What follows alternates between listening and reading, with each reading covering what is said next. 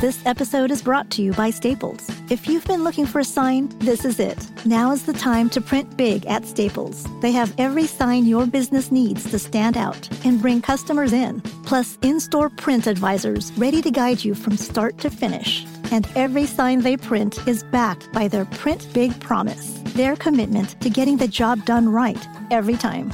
Staples, where small business prints big. Visit staplesconnect.com slash print big to learn more. Hey, it's the Best Advice Show. I'm Zak, and I know Valentine's Day has passed. Maybe you don't even celebrate Valentine's Day, but I'm going to use the holiday as an excuse to talk about one of my favorite subgenres of advice relationship advice. My guests today are a relatively new couple.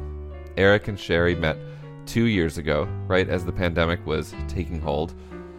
They got married last year, and we get asked a lot about how did we do that and how are we so comfortable with the the very quick progression and our answer is pretty consistent with people that it's based on our communication that we're very open honest somewhat aggressive communicators I mean, we don't really pull any punches and we're we're pretty good at being honest and vulnerable with Yeah. our feelings Yeah, sure, be honest and vulnerable, of course.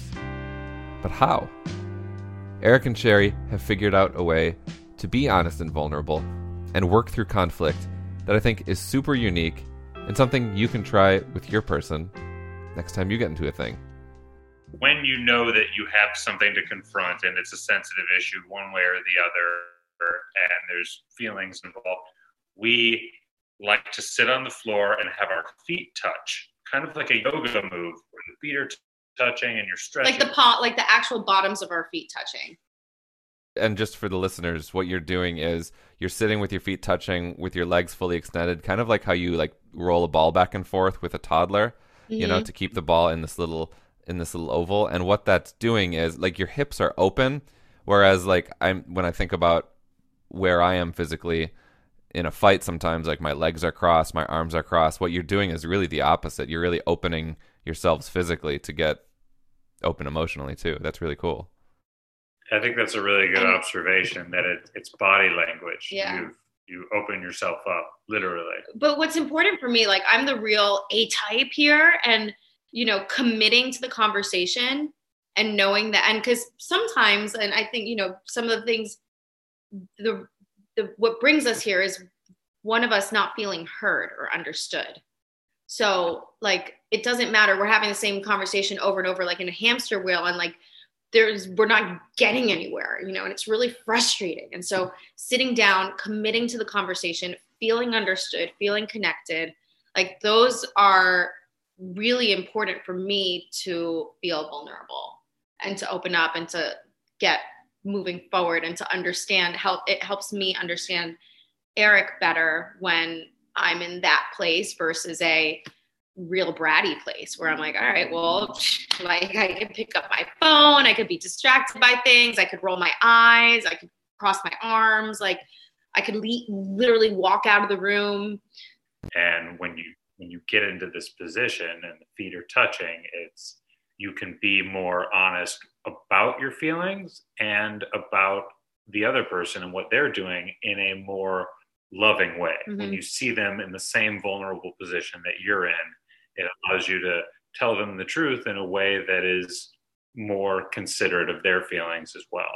And i think both of us when we look at the other in this position we feel that they're coming from a place of love more so than other times where it feels like the other person right. is trying to win an Right. argument.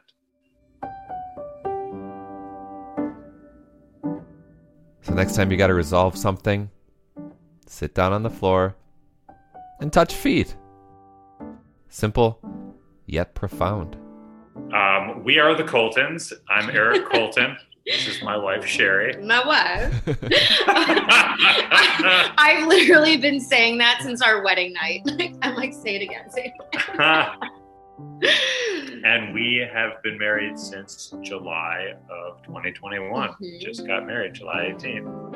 and, and we are expecting our first child. Well, Mazel Tov. Thank you. Thank you.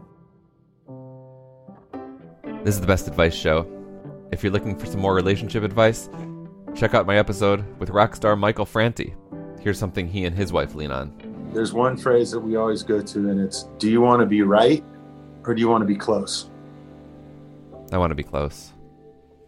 If there's someone in your life who might benefit from hearing today's advice, you should send them this episode.